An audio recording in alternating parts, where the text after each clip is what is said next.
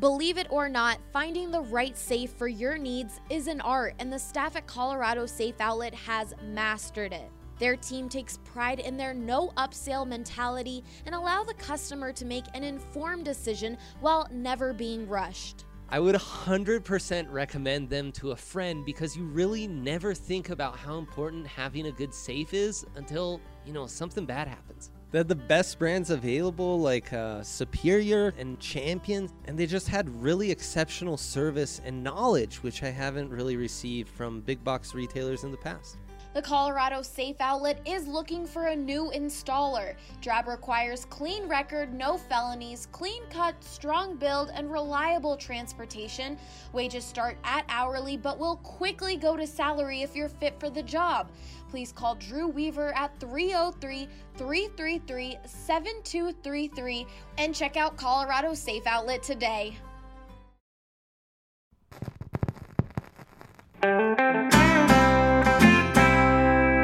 Broncos country is sitting in the south stands, drinking the Coors from Mile High. The best part of the weekend, hugging a perfect stranger as they become a friend,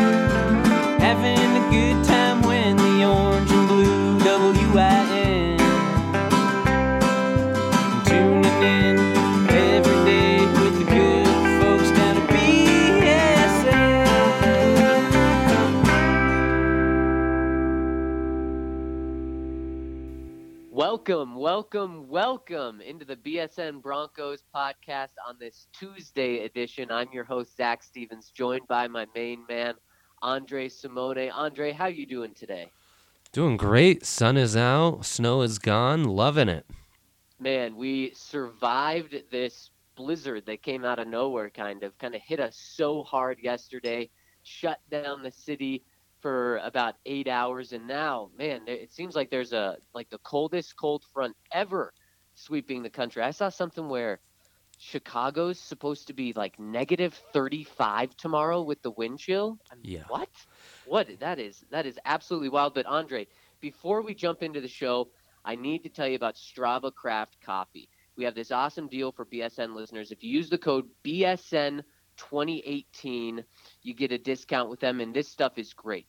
This is CBD infused coffee, and it not only tastes incredible, but it can relieve everyday aches and pains, anxiety, migraines, and so much more. I know a lot of people at the office use it uh, and swear by it. So make Oh, yeah. sure you check them out. That's Strava Craft Coffee. Use the code BSN 2018. All right, Andre. Before we get into some coaching news, man, I just had I just had the coolest thing happen this weekend. So we got back uh, fr- from the Senior Bowl on Saturday after spending Friday in New Orleans. And Sunday, I haven't shared this with you yet, but Sunday, I had my favorite musical artist show up at my house Get out. and play his his his, his uh, soon to be released album for me. His name's Quinn 92. It was the most surreal experience. It was so cool. So I am riding on this high because last week was awesome, this weekend was awesome, and now we get to do pods together this week. Loving it. I love that uh, us being able to do podcasts together is comparable to that. So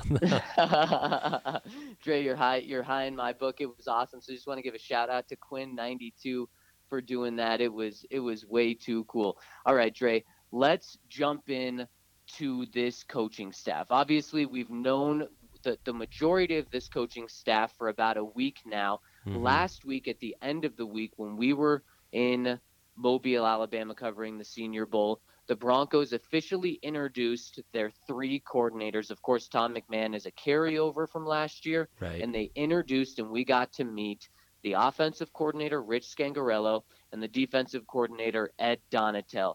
And we learned a, a lot about both of these guys, but really the guy that everyone wants to know about is Rich Scangarello. Of course, not much is known about him. Andre, his Wikipedia page is two sentences. It actually his- didn't exist before the Broncos hired him. I know because I was trying my hardest to do research on all these guys. He was the only one in my like coach hot board of the 10 potential candidates to be coordinators that didn't even have a Wikipedia page. So Oh that tells you how much of an unknown he was. Yeah.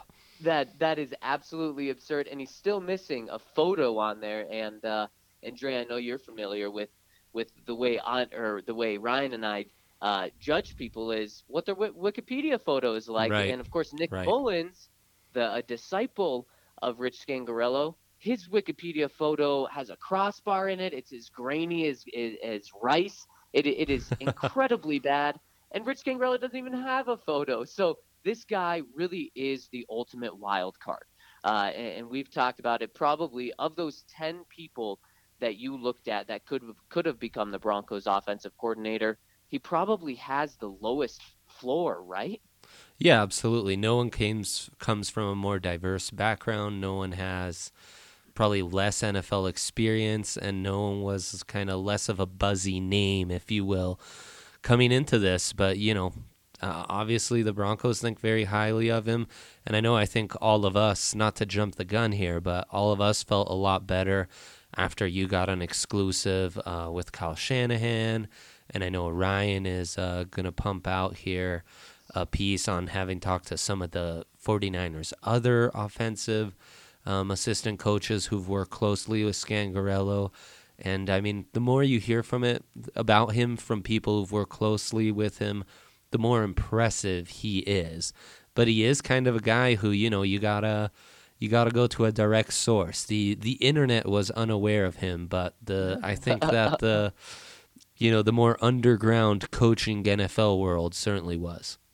And speaking of going to a direct source, it is crazy how Rich got his foot in the door. Of course, we know uh, he he took a massive pay cut and a huge demotion, uh, going from Northern Arizona as their offensive coordinator a few years ago to work under Kyle Shanahan to to to learn his system even more as pretty much an intern with the Falcons a few years ago. We, we've talked about that story, but one thing we found out was Vic Fangio did not know who Rich Scangarello was one year ago from today. He had no idea who he was until Rich reached out to Vic Fangio at the combine and said, Hey, I'm trying to meet as many people uh, in the NFL that I admire and just want to meet you. Can, can we meet up at the combine? The two met, and according to both of them, they hit it off right away. Andre, less than one year later, Vic Fangio hires him to be his offensive coordinator. I think hitting it off is a little bit of an understatement. That is that is absolutely wild. That's something that you hear of, uh, and then a head coach hires him to be, you know, an assistant offensive line coach 10 months later. That that's that makes sense. To be his offensive coordinator, I mean, how incredibly impressive must Scangarello have been? And then the two a few months after that, after they hit it off in Indianapolis, the two met up uh, when Vic Fangio was on vacation in the Bay Area, of course, where Rich Scangarello lived when he was working Right. for the 49ers. Um, and they played around at golf uh, and just, again, had a great time. So this is someone who impresses right away, but also he's a guy that impresses over the long term. You mentioned Kyle Shanahan. It seems like this is going to be a Kyle Shanahan 2.0 or, you know, Kyle Shanahan B type of offense.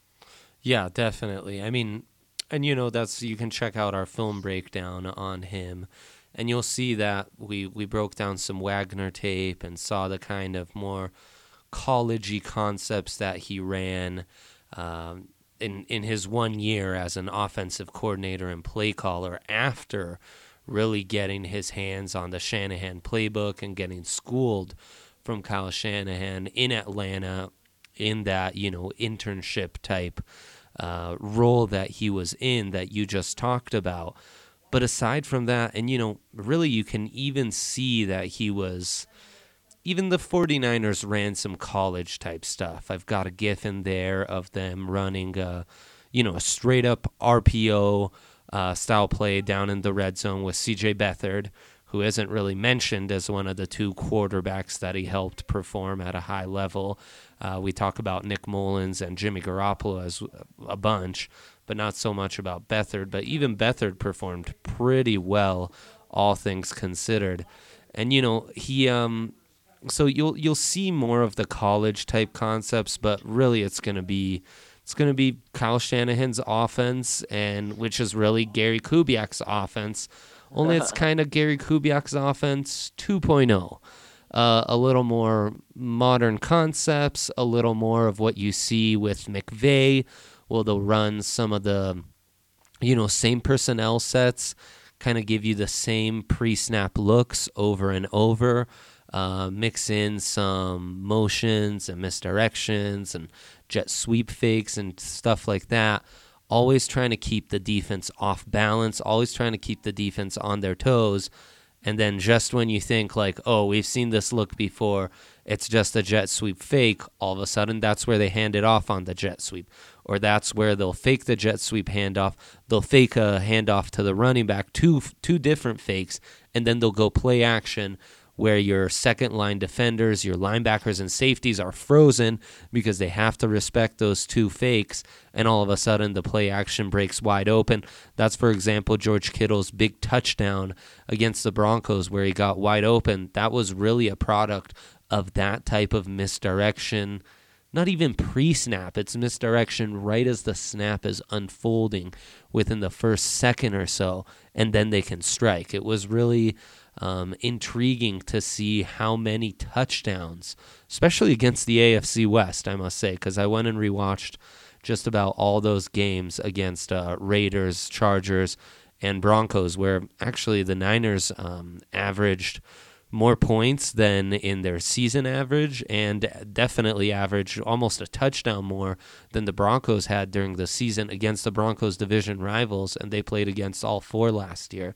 Um, and you could really see how many wide open touchdowns that scheme is able to produce with all that misdirection and confusion and stress it puts on the linebackers and safeties and really it, I'm I'm disappointed the Bears didn't get to play the Niners this year because it would I can see why Vic Fangio likes this scheme because it would be the perfect kind of defense to really attack. It'd be the perfect kind of offense rather to really attack Vic Fangio's zone heavy defense where you ask a lot out of your linebackers and safeties. So uh, this is going to be a very interesting marriage and you know all the all the the playbook that Scangarello will bring with him between what he's learned and implemented in his time at Wagner and what he learned in his time at San Francisco will be very important. It'll be a great playbook. We I have very little doubt about that. How he'll be able to set defenses up and find a rhythm as a play caller, you know, be be good in establishing, you know, the right play calls for the right situation, playing good situational football that's going to be the more interesting part because, you know, as an NFL play caller, he's very green. He's never had experience before. Yeah, and Dre, first off, I mean that film room that you did on Scangarello was unreal, unmatched. Not not just by anyone in the Denver market, but you can't find stuff like that anywhere around the country. It was absolutely amazing. So when our site gets back up and rolling, which will be uh, hopefully today, you guys all have to make sure that you subscribe and that you go in and check that film room out because it'll really it'll show you, not just tell you, it'll show you what this offense looks like. And his take, Scangarello's take on his offense, uh, was this last week. He said, Philosophically, my roots have always been in the zone run system that Kyle Shanahan has run. I started that with my first mentor, my first coach that I worked with, Tom Cable, and it evolved over the years. I see an offense that's willing to take shots, one that's aggressive but is detailed in every way, one that takes care of the football, that empowers its players to be the best they can be by putting them in a position to be successful. I think our offense empowers the quarterback to have success and can adapt to his skill set. As we build this as a group, as a staff, I'm looking forward to doing that. I think we can make that happen. So, here's what I take from that is you're right. It is really rooted in Gary Kubiak and Kyle Shanahan, but it's it's it's funny because the Broncos interviewed Kyle Shanahan a few years ago could have had this in their system. John, of course, chose right. to go with Vance Joseph instead. Then just a few weeks ago, it was believed Gary Kubiak was going to be the offensive coordinator, or at least he was going to be controlling the offense. So it's clear John Elway has always wanted this offense back. And now he gets what should be uh, a forward thinking type of this offense. So yes, when Vic Fangio was asked what this what this offense will look like, he said, "I like the run game, the play action game, and, the deceptives off of it. That's the groundwork of what." Scangarello's been around and believes in. We'll evolve the rest of it based on our young players going forward, and I think he'll be very flexible and knowledgeable in that area. So that that we really are going to have an emphasis on evolving this type of offense. And I think that's exactly what John Elway wanted when he wanted to make Gary Kubiak the offensive coordinator. And I think when Gary said, okay, well, I'm bringing in all of my assistants that I've worked with me for the past few decades, John said, whoa, no, no, no. We don't want it to be the exact same offense that you ran the past two decades. We want, we want some, we want your ideas with some fresh thinking. And really, that's exactly what what you're getting in Rich Scangarello. Yeah, definitely. I mean, that's why this um, this has so much promise to it, really. Uh, but but we'll see. You know, uh, I think Kubiak's mentality in a lot of ways was, look, everyone. Uh, the Packers just hired Matt LaFleur. Sean McVay is the hottest name in coaching. He's basically using just you know our same the the bare bones are my offense that Kyle Shanahan showed him in Washington. And he's the most successful and brightest offensive mind in the game. All he's done is implement a few more motions pre-snap and misdirections. You know, if it if it's uh, if it ain't broke, don't fix it. I'm sure is Gary, was Gary Kubiak's motto, and I'm sure he'll still end up having some success. But yeah, the the Broncos wanted to modernize it, and I think where Scangarello and Kubiak are really different is in that ability to a adapt to their quarterbacks. And I think what's what Skangs we in fact we got to figure out a nickname for him. Um, I've been trying Skangs out, but I don't know if that works all that well. We could just call him Rich from time to time, but you know, eh. Um, you Rich, know, Dre, that that's what I used to do. Was I just exclusively went with Rich? Then I looked myself in the mirror for about uh, three hours and just practiced Wow. his last name. So now that I got that down, I, I'm okay with just going with the Scangarello. Although I'll probably find out I, I'm pronouncing it wrong anyways. Well, and I know for us in Alabama, he became Scangarelli at one point, kind of like Cinderelli. uh, so, so you know, we're trying out different things, but it really comes down to the ability to adapt to a quarterback. And while Scangarello's not telling us everything, like uh, like Jarrett Stidham told you, he doesn't want to give away all the secrets right away. Uh, but um, he, I think, what he means by that is how they're able to simplify the offense. You could really tell that uh, they simplify the offense. It's it's designed to confuse defenses, but make it easier for quarterbacks to operate in. To see, you know, that it creates for more wide open receivers. It creates, you know, an RPO type looks or play action type looks. You're really just reading one or two routes and trying to get the ball out quickly while attacking vertically, which is what he talked about. And I think that's an issue, you know, if if you got deep into that locker room and you wanted to talk about uh, kind of some of the problems that Kubiak had when he was the head coach in Denver, it was that he was a little stubborn with the not wanting to change the verbiage, not wanting to adjust all the way, even when Peyton Manning was there.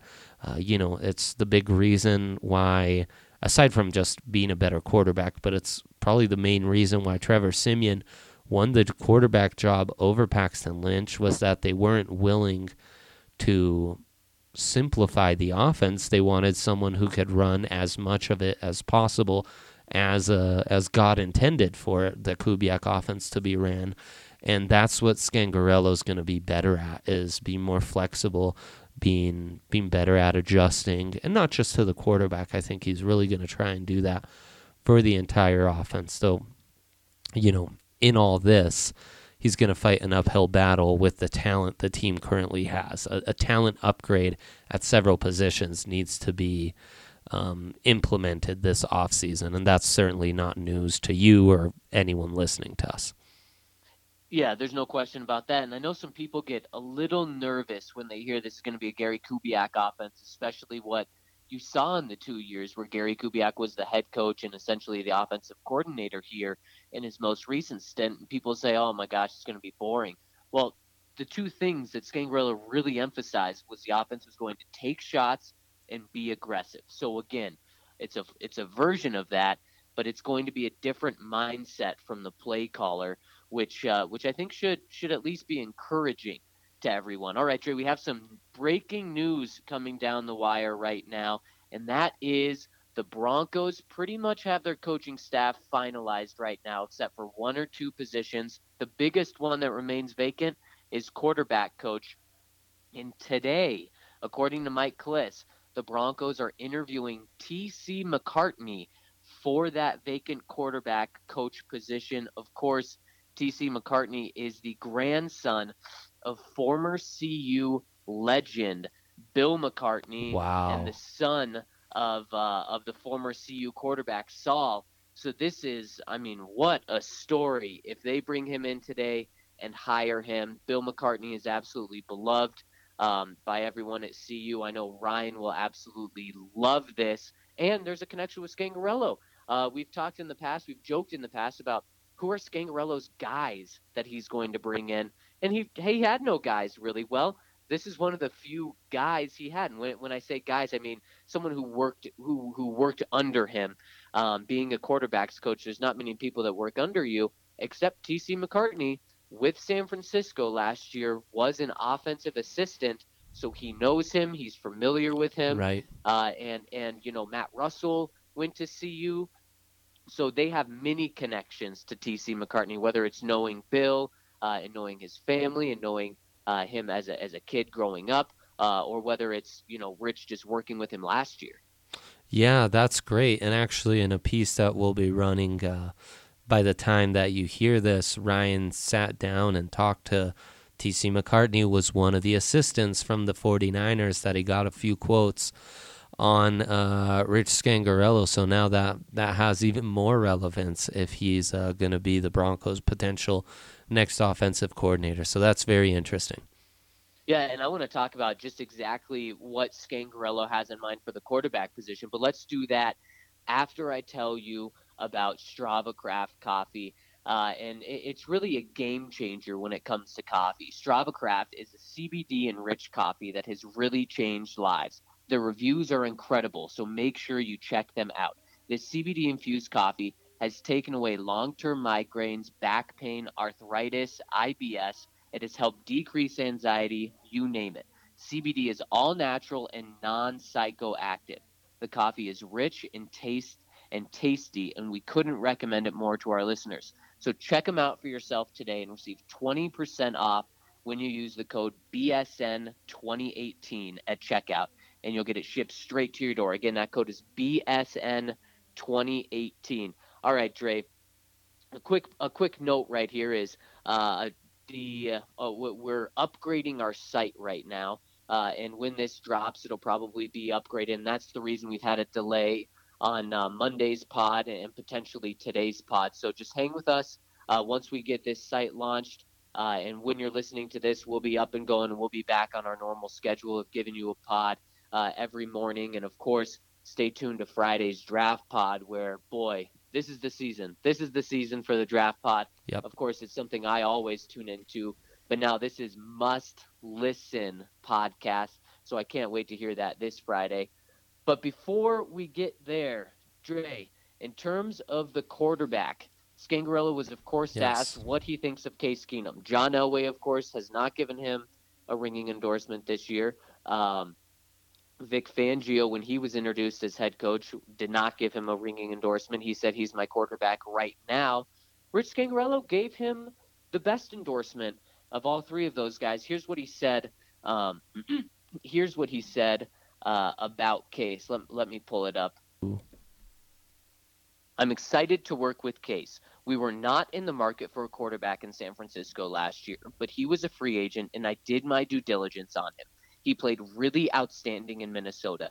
He was a big part of helping them get to where they got in that AFC championship game. He's gritty. He's a winner.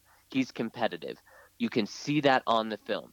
I think our system, and I think you can see that based with Kyle's history, that's what I believe as well. In San Francisco, where I was directly coaching those guys, each guy is a little unique and you have to adapt to them. I see traits that we can help Case be the best that he can be.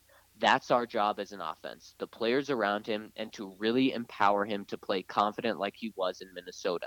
Continue to keep that going, and no doubt help him be the best that he can be. So, I mean, it, it was it was the best endorsement that he has, but by no means does he say Case is our guy, no questions asked. We're rolling with Case. He certainly leaves the door open uh, for you know the Broncos to make a quarterback move this offseason, just like all of us believe they will. Yeah, and I mean, Case, the offense, Pat Shurmur's offense that he succeeded in in Minnesota is more of a dink and dunk West Coast offense with some really crisp route runners in Stefon Diggs and Adam Thielen on the outside. This is going to be slightly different, but Case does have some mobility. He can do that play action game that Scangarello and Shanahan and Kubiak and so on and so forth love to implement. Uh, he actually did a pretty good job on deep balls. Uh, he might not have the greatest zip and velocity on his arm, and I think that shows up when he's trying to attack the middle of the field or in tight windows to the sideline on timing throws. But he can take his shots downfield. I think he was middle of the league in uh, completions over 20 yards and completions over 40 yards. So again, that fits Scangarello's more aggressive mentality of wanting to take shots. So there's a lot that he can do or has already done in the past that'll fit this offense pretty nicely and will allow him to be, you know, a decent bridge quarterback or even a backup if uh, they want to take him, you know, if they want to keep him. But certainly it's not like this hire was made so that Case Keenum had an offense that was adapted to him. It, but it happens to be a pretty good fit for Case, so they're going to try and make that work. Absolutely, yeah, and and I do believe they will make a move, likely in the draft, to bring in another quarterback. But I still believe the Case will be the quarterback this year. Uh, and when when OTAs open up, he'll be the starter. Uh, and and I I agree with you. I think this offense will fit Case a lot better than last year's offense, and, and he will be better under this offense. Uh, and and I think that that's the direction that that they're going to go. Uh, Vic Fangio later in that press conference touched on just how Rich Scangarello really is a quarterback groomer, and he said it starts with his coaching abilities and his teaching abilities. Then he he mentioned C.J. Beathard, Nick Mullens, Jimmy Garoppolo. I mean, you give this guy uh, the highest paid quarterback in league history and Jimmy Garoppolo, and he's able to work uh, work wonders with him. You give him Nick Mullens, a guy that that Scangarello himself identified in the draft process. Then he convinced Kyle Shanahan and John Lynch to bring him on board. And then once he had to play, he Nick Mullens had a fantastic season for being a rookie coming in relief effort, and a lot of that, a lot of that, including when I talked to Kyle Shanahan last week, was because of Scangarello. So uh, maybe it's a quarterback at 10. Maybe, I know people don't want to hear this, maybe it's a quarterback in the fifth round that is just Scangarello's guy and he works with. But for right now, it does seem like Case will be that guy. All right, Dre, let's jump on the other side of the ball and, and talk about a few things Ed Donatell, the defensive coordinator, had to say. Now, this is an interesting right. one because this isn't Ed Donatell's defense. Uh, it, there's a reason Rich Scangarello leads off our show today and is the, the biggest talk when it comes to the Broncos three coordinator positions is because that's his unit. He's controlling that. He's taking control.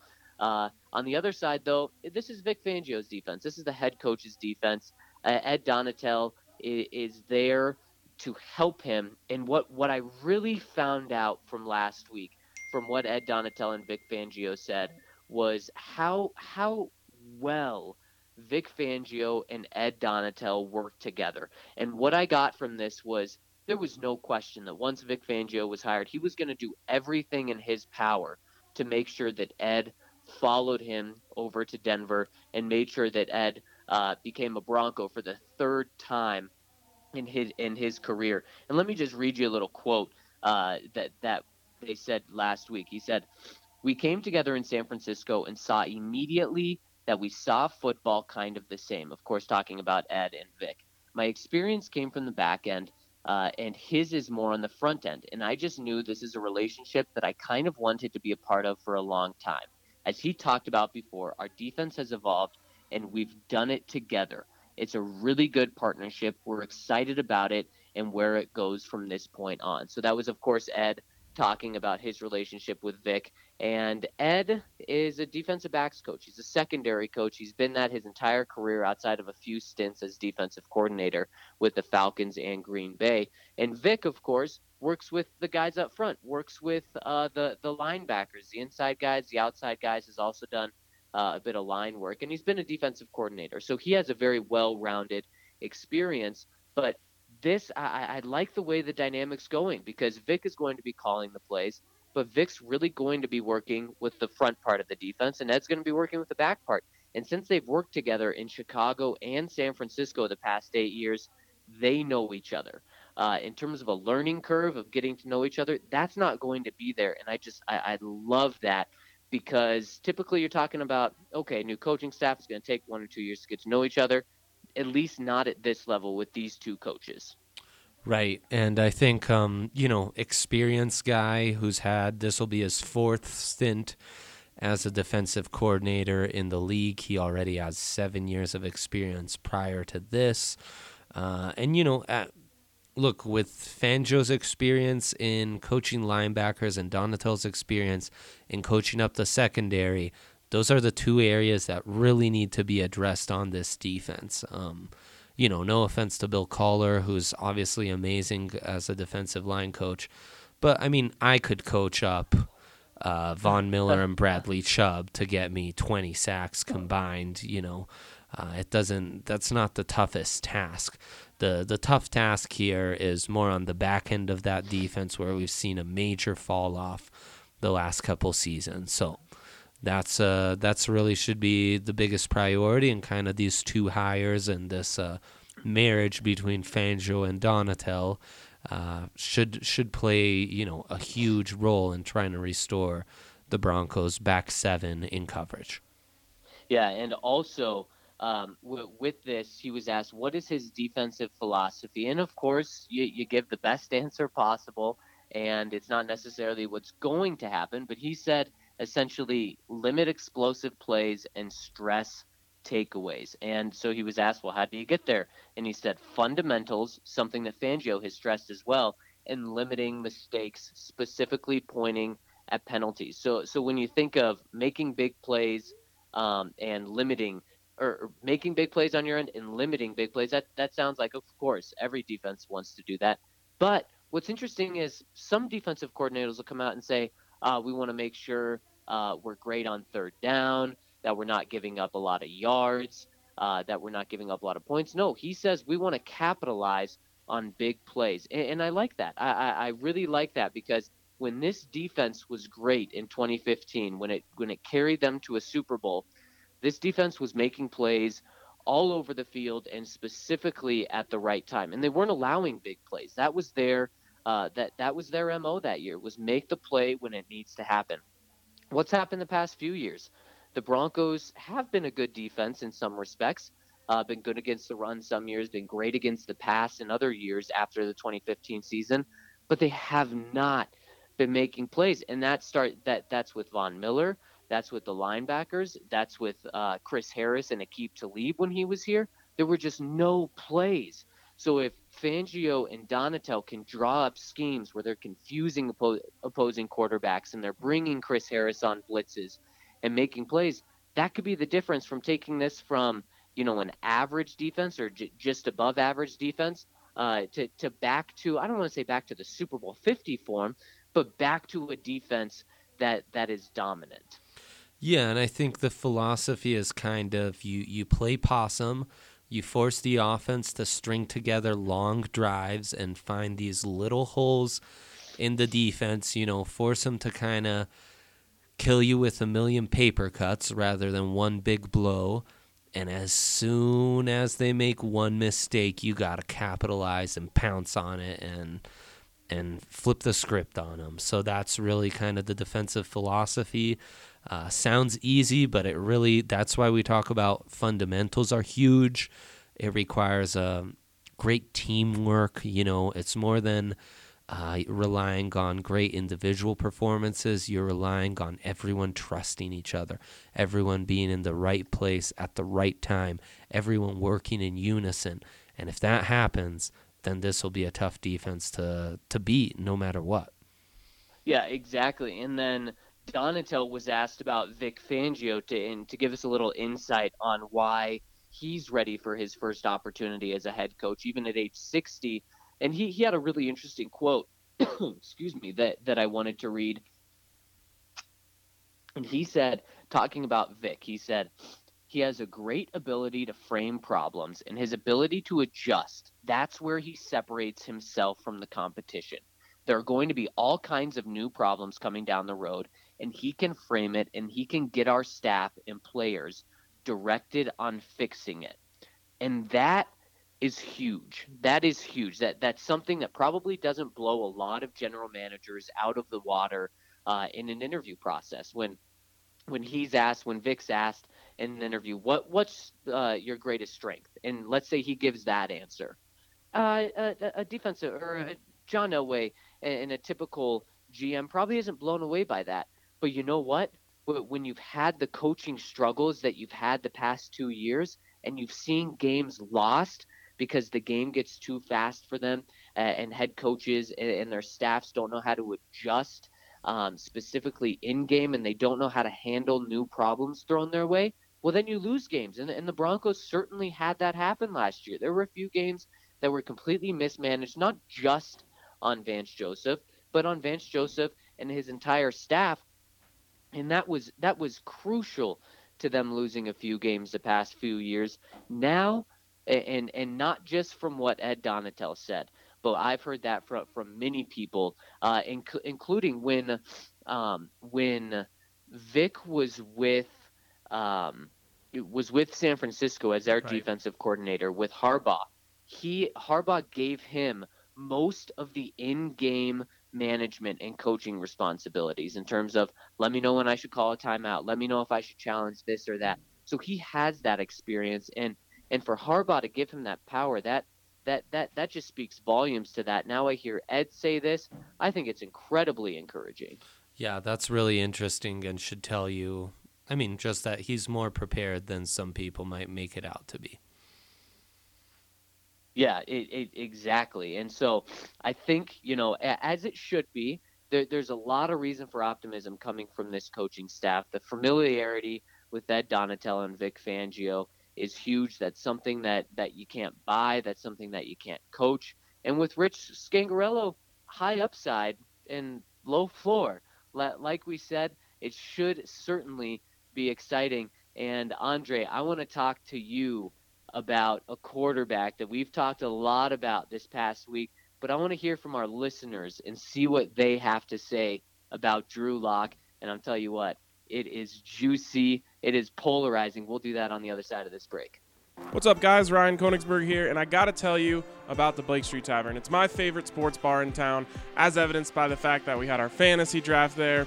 It's where I watched Super Bowl 48. It's where I watched CU win a Pac 12 basketball championship back in the day. Uh, it's the place to be for any sporting event. It's the biggest bar in town. I always joke you could land a 747 in there. It was named the National Sports Bar of the Year in 2017 by Nightclub and Bar Magazine. It wins Best Sports Bar in Denver seemingly every year from Westword. Anyone else that's voting, it's the place to be. Uh, they've got great specials, and the food is out of this world. I recommend the nachos, the green chili fries, uh, the buffalo chicken wrap, you name it, they've got it. And the location is perfect, just two blocks north of Coors Field, and they have parking. So go check out the Blake Street Tavern. Welcome back into the BSN Broncos podcast. Zach Stevens rolling with Andre Simone with you this week while Ryan is in Atlanta covering the Super Bowl. Make sure you're following him and both of us on Twitter for all you need to know this week. Uh, hopefully, we get uh, Ryan on here, at least his thoughts about what's going on down there in Atlanta sometime this week. But Dre, we talked last week all about Drew Lock. We talked about him yesterday. Of course, the Missouri quarterback that is quickly climbing the draft board ranks. Yep. And we wanted to know what you guys thought about potentially adding Drew Lock. So we made that our question of the week, presented by Sports Column. Make sure you go check them out. They're a great location, the middle of downtown Denver. You can watch all the sports you could ever imagine. You could even shoot some hoop down there. It is such a cool place. So make sure you check out Sports Column. So we just put the question out there: How do you feel about the idea of the Broncos drafting Drew Lock. And Dre, answers are all over the place, so let's get into them. Harry Urban says, I have purchased my ticket, but have not yet boarded the Drew Lock train. Huh. Interesting. Interesting take there. So Harry's open to the idea of it, but not sold on it. And, and I think that's a very fair mindset to be right now. Look, he had a great week at the Senior Bowl. He really impressed. We know John Elway saw a game of his in person and was really impressed. But Dre, I mean, what, what, where does Drew Lock rank in terms of your quarterbacks big board right now? Yeah, he'd uh, clearly be the third um, third best. I think there's a bit of a drop off between the top two for that for me are Haskins and Murray, and I'm clearly higher on Murray than some. And then I think there's Drew Lock as kind of in a tier of his own, and then there's another pretty steep drop off after Drew Lock to get to the next guy in line, which I still need to make a little sense of after after that trip to Mobile and after the East West Shrine game and that kind of stuff. But you know, as the as the quarterback rankings start to really come into play, that's how I see it. I see him as clearly the third best quarterback, and with you know all the talent to make him a, a third round, a first round hopeful, and uh, you know a legitimate first round candidate. And I think you know the top fifteen or top 10 even considering the position value and how uh, having a, a, quarterback under a rookie contract is uh, the most valuable thing that any NFL franchise can have right now that you know he he certainly has done enough to warrant that kind of high a pick. So Gary DeVolt comes in and, and, and says, I'm not sold on him as a top 10 pick. The back foot throws, the arm angle doesn't really have pinpoint accuracy and he seems to hold on to the ball an awfully long time in the pocket. I've only seen his highlights, but those things concern me drafting him that high. Now, Dre, you've seen so much of his tape. Did Gary hit it on the head? Yeah, I mean, there are some concerns with that, though the back foot stuff was more a thing that occurred, uh, you know, in the bowl game, which I know is when a lot of people were kind of tuned in to, to give Drew Lock a look. Uh, he talked to us about how um, his he had a new coordinator this year, a new offensive coordinator who kind of convinced him to stay at Mizzou and convinced him that he could be the right man to kind of groom him, given his uh, Dooley is his last name, uh, given his former NFL experience. But that even though they changed a lot of things in the offense, Drew Lock stuck with his uh, footwork prior to 2018. And then halfway through the season, kind of realized, you know, this old footwork of mine, these old mechanics, I need to adapt them to my new offense. I need to switch things up. So I think when you see that tape and his footwork looks backloaded and what have you, you really I mean, it's an astute observation, but it's something that he acknowledged, and it's part of him having to make a transition to slightly different uh, footwork and mechanics halfway through last season. It was really funny. Last week, Drew actually really embraced the throwing off the back foot, something that I think a lot of people would, would give the answer that you kind of gave is, you know, I'm working on it. I've, I've been bouncing around. Uh, that's something that I'm going to be able to fix.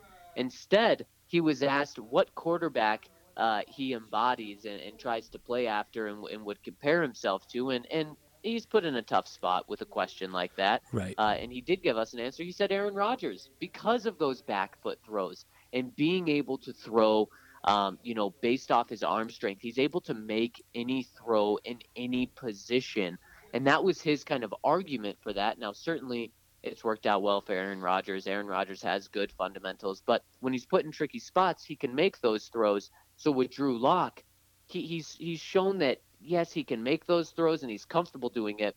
But I mean, Andre, you know it better than anyone else. You don't want your quarterback basing their game off off back foot throws and stuff. You just want them to be able to do it when they absolutely have to. And exactly. talking to talking to Drew, he's very comfortable with that. Yeah, very confident in his arm, which I gotta say I like. I mean, he he's a guy who doesn't have a problem knowing who he is. You know, he understands that his greatest strength is his arm strength, and he's going to try to utilize that 100%. Now, we don't want him to be overconfident, but I think that that's an important trait. And if he can clean up some of those mechanics and use those off balance throws when he needs to, good things will happen. If he forces it too much and gets sloppy with his lower body mechanics, that's going to lead to some some poor throws which look regardless as a rookie, as a first time starter in the NFL, that's that's going to happen no matter what. It happens with everyone. Uh, there'll be some growing pains. That's just part of the deal. As far as um, to our listener question, or you know, rather the answer to the question of the week on him taking too long, I think that's where watching highlights will kind of steer you the wrong way. Obviously, on some of the highlight throws that you're going to see, that's going to be throws where he has plenty of time in the pocket and he's making beautiful throws. But where he really improved this year, and we saw that progression even at the Senior Bowl, where he really stood out, was when he is rushed, when he has to get rid of the ball quickly, he can do that. He can make the proper read and get the ball out on time and take what the defense gives him. And that is a major improvement that he's made this season as opposed to last season. That was a big knock on him had he declared for the 2018 draft. Him staying in school, credit to him, he's really cleaned that up. So that I'm less concerned about. The footwork is still a work in progress for sure. This next one coming in from David Cornell. Very interesting. He says, uh, let, let me pull it up right here. He says, Will Grier, in my opinion, is a better option. Comparing the two throwing deep routes, Lock's wide receivers always reaching back or waiting. Grier's wide receiver always is reaching forward and keeping stride. I would go with Grier. Side note, Lock would be an upgrade from what we have now, though. Yeah, to com- completely agree that um, he, he would be an upgrade and certainly be an upgrade in terms of optimism and excitement for this town. But what do you think about Will Grier being better than Lock?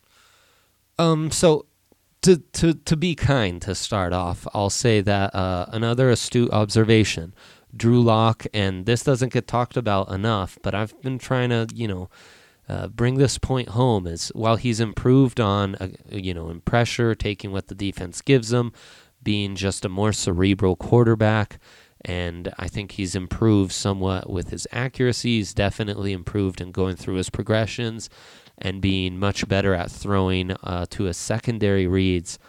One problem with Drew Lock, which can be frustrating, is his deep ball placement. So that's that accuracy on on deep throws, and it's exactly what uh, we're talking about here. Is how you know wide receivers might have to reach back. It's not leading them to perfection that's an area where a lot can be a little frustrating because for a guy that throws the deep ball so well, you would like him to be a little more, more pinpoint accurate and more consistent on those.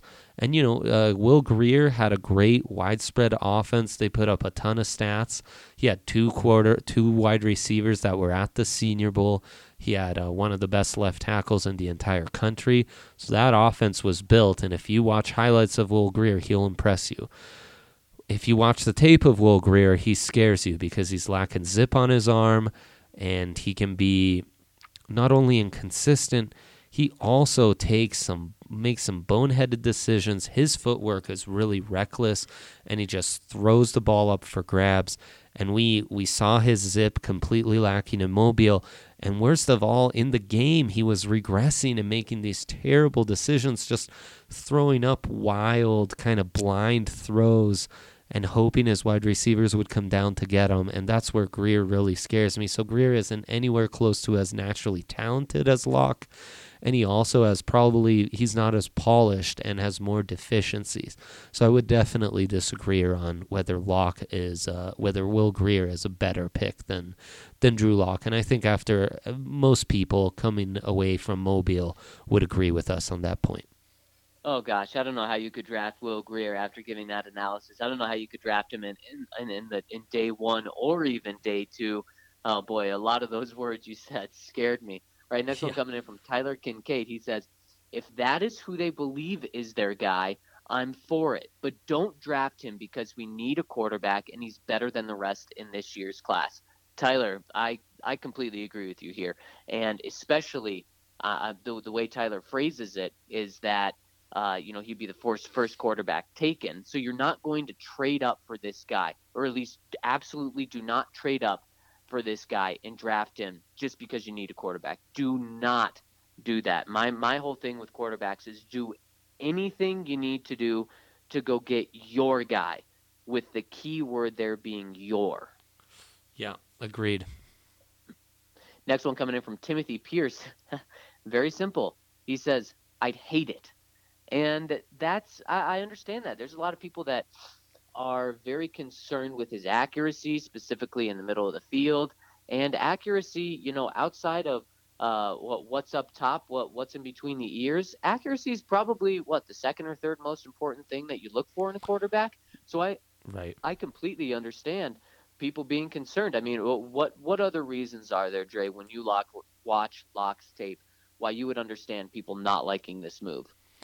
Yeah, I mean, he's you know, I I get it. Consistency's a concern. The fact that uh, his best tool as a you know a guy who can throw it deep can be so inconsistent is concerning. Uh, it's tough tape to analyze because he's playing in a spread out offense but he's also, you know, it's kind of similar to Josh Allen last year, where all the other teams he's going against are so much more talented than his.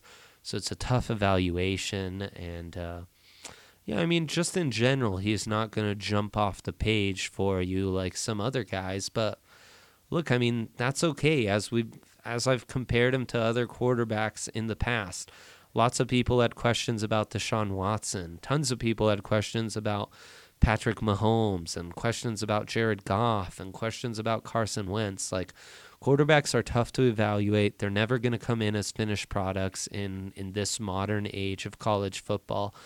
So there's always going to be some risk you need to take on, and as long as you've uh, vetted him properly and you know what you're looking at and you put everything into context, sometimes it takes a little courage. It takes taking a risk and just going for it and believing in a guy and you know when you when you pick the right guy and and you picked right it's a huge franchise changing move and when you don't you know you're you're kind of back to to the same spot where you started which hey it's it's not great but it's also not a major setback sometimes so I don't know. I mean, I, I, I, get the reservations. I think in a class that's dominated by defensive players, he's certainly not the 10th best player in this draft. There's no doubt about that. But you need a quarterback. He's got the upside, he's made some major strides. Um, he seems to, you know, have it between the ears and see what you can do. Will Morton chimes in and says, That's good and all, but you got to play him. Dot, dot, dot. And here's the thing, Will, is I think that's a, a, direct stab at the way they handled the Paxton Lynch situation. And I actually don't agree with that. I don't think just because you're a first round pick, you should you should play. Now, I think if you show enough, even if you're not as good as let's say a veteran Case Keenum or a guy like Trevor Siemian who's going to be sharp in practice, I think if you show enough, then you should play and you're going to have the the learning curve and the struggles uh, that come with being a rookie quarterback or a young quarterback, uh, in case in case you let him sit for a year or something like that. But here's the thing: if you are like Paxton Lynch and you just think that you're going to be given an opportunity no matter what you do, so you don't try for it and you don't work for it and you don't put the hours in, then no, I don't think you should play. Now, Paxton is was clearly an anomaly. I mean, most of these guys when they come in, they they do show enough to get the starting job, especially because teams aren't drafting quarterbacks in the top 10 picks when they already have a, a good quarterback on their team. No, they need a quarterback, so they want to go out and get one. So, Will, I agree with you where, you know, if you draft Drew Lock, he should probably play his rookie season, even if you keep Case Keenum on the team. But it shouldn't just be handed to him on a silver platter. Ha- have him uh, earn it a little bit. Yeah, you got to earn it. I think that can be a key experience. And I think also learning from the sideline can be crucial, as it was for Aaron Rodgers and Patrick Mahomes mm. in their first years. You know, I think we we focus so much on Paxton Lynch, we forget that some of the best quarterbacks in the NFL did have the opportunity to learn from the sideline and it actually paid you know huge dividends for them. So, I mean, there's there's lots of different sides to this. The important thing is that you bring him along, you develop him, and uh, I mean, I, I I concur. You said the rest, so I I won't uh, belabor the point. All right, Dre, what do you think of this one coming from Chad Emery? He says, not good. So many other needs. Wow, that's um that's a hot take for sure. Um, and I mean, it's true. When you look at this roster, there are a ton of needs, but I would argue with some added cap room and a deep defensive draft class, you can certainly patch up a lot of those needs this offseason. The one need that you can't patch up is really quarterback, especially a rookie quarterback who can be a guy that you build on, you know, your franchise can build off of for the next decade. And that's why quarterback's so important and not just, you know, finding the equivalent of a Case Keenum or even a Teddy Bridgewater, or Nick Foles or Flacco. Finding that young quarterback under a rookie contract who opens up a four year window of potentially getting the Broncos back into contention. That's so huge. Yeah, and I agree with Chad. If you, in the sense where if you don't think Drew Lock's the guy, then yeah, you don't just get a quarterback to get a quarterback. You go out and you address defensive line. You address, um, you know, linebacker. You, there's so many places where there's great and deep depth in this draft that you can really help your team.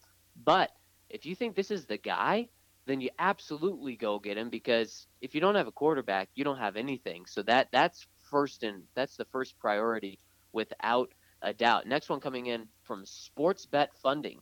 They say fans can only access so much information, would pay to get the intel that NFL staffs know but don't share.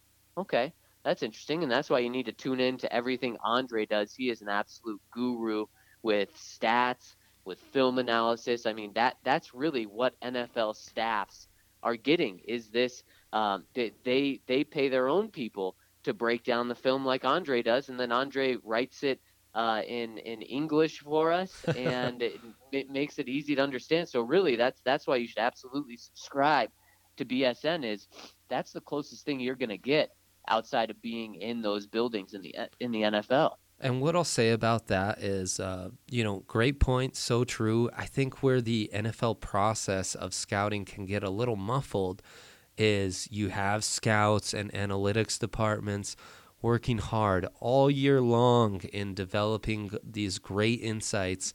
And then you have a coach who's the decision maker, like a Kyle Shanahan, for example, or a GM who's the decision maker who might not have scouted year round. And they kind of think they know more. They watch three, four games, create an opinion on their guys, and that kind of throws out all that you know all that research that's been done because uh, Kyle Shanahan or a Gruden or a John Elway says, you know what, I watched the tape. Forget all that. You guys didn't notice this, and that's what really mm. matters. And uh, mm. uh, that can muffle the the process a little and make it so that, yeah, the all those great resources get kind of flushed down the toilet. Yeah, that that's an excellent point there. Uh, next one coming in from Darren Jowers. He says F and A Cotton, F and A. So looks like they'd be happy for that. And another one, Ryan Clayman chimes in says I am pumped with a uh, gif of a happy baby. So, so some positive responses coming in now. Mile High Mob chimes in and says big arm, decent mobility, great attitude, and a mindset to work to improve. Not a perfect quarterback, but fits Skane's system well and if he signs off, who am I to disagree? Wow, this guy's coming after my job. Well said. Well said.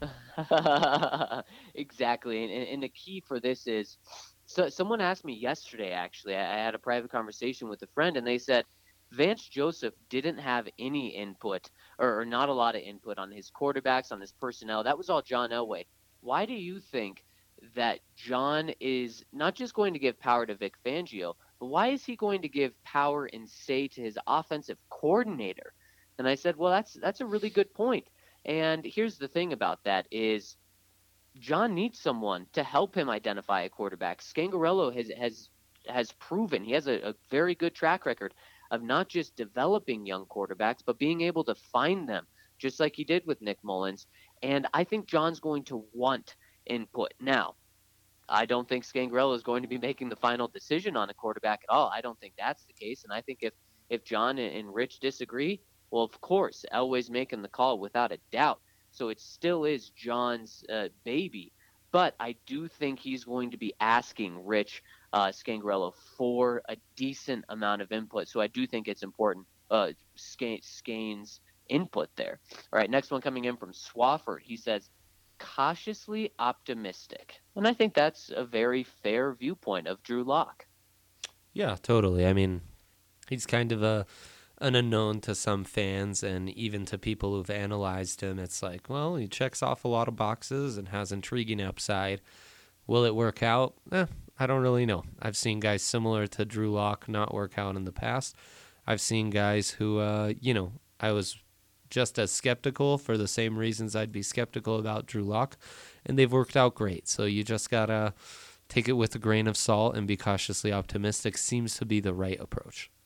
Tanner Lee taking the cautiously optimistic approach as well. He says, wouldn't love it, but wouldn't hate it. so, kind of along those exact same lines. Anna coming in says, excited for whoever comes as the quarterback of the future. And I must say, Lock got me in the last month when I started reading about him and watching his tape. Still a Haskins girl, but if it's Lock, I'm in. And Dre, that that's kind of where you are. Uh, not to put words in your mouth, right? No, I mean, absolutely. He, he, he, he's not your top guy, and we're and we're not talking about the Broncos having the number one pick in drafting Lock. We're talking about the Broncos sitting at ten, and maybe the third quarterback on the board is still there. Right. Absolutely. Yep. Anna gets it. Uh, she's great. So uh, definitely, definitely agree. Great point by her. Next one coming in from Broadcast. They say, uh, someone stole my words. Oh, cautiously optimistic. Okay, so another cautiously optimistic, and like we said, that totally makes sense. Uh, one coming in from David Freeze. He says, if it takes more than one first rounder, leave him. If he falls to 10, then go for it, I guess. The QB class this year just isn't that exciting. And David, I totally understand what you're saying, but I couldn't disagree more. I couldn't disagree more. If he's your guy, trade number 10 this year, trade a first round pick for next year to move up to number five, number six, number seven, and draft him, or trade, you know, three second rounders in order to move up three spots to get him. If you have to wait for him to fall for you, and if he's there, then you take him, then don't do that. Now, let, let's say we're talking about any other position, then I agree with you. You, you know, if, if there's a wide receiver you love, but you don't want to trade up for him because you don't love him that much and he falls to you, well, then yeah, that's great. Grab him if he falls to you. But don't don't mortgage the future on that. But quarterback, no. If he's your guy, do whatever you need to do to get him. Yeah, completely agree. I mean, sometimes you got to make those tough decisions and you know, without making the same examples as I have in the past. Uh, it seemed risky to trade a future first for Deshaun Watson. Same with Patrick Mahomes, and same with Carson Wentz and Jared Goff. But you know that risk has has paid off for all those franchises. Last response coming in from April. It's a GIF uh, of a lady laughing, and then in parentheses it says nervous laughter. So boy, I mean, we got we got responses, and, and this was a record-setting question of the week. We got more responses than we ever have before, which just shows people are tuned into the quarterback position. They know Drew Lock is a possibility, and like we just found out, they are all over the place on how they feel about him.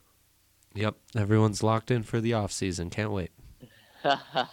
locked in. I see what you did there, Dre. All right, well that's going to do it for us. But before we take off, let me tell you about Total Beverage. And what if I told you that you could order your liquor on a mobile app, have it delivered to you the same day, and save money while doing it? Well, that's exactly what I'm telling you. Total Beverage delivers to most of the metro area from Wheatridge, Wheatridge to Erie, and they have the lowest prices in the state. Plus, they're locally owned and operated, so you're helping out the local guy, and you know we love the local guy. For a limited time, Total Bev is offering $10 off a $50 purchase on their website and app. Use code BSN10 to save $10 off $50 for all of your parties and have it delivered to your door.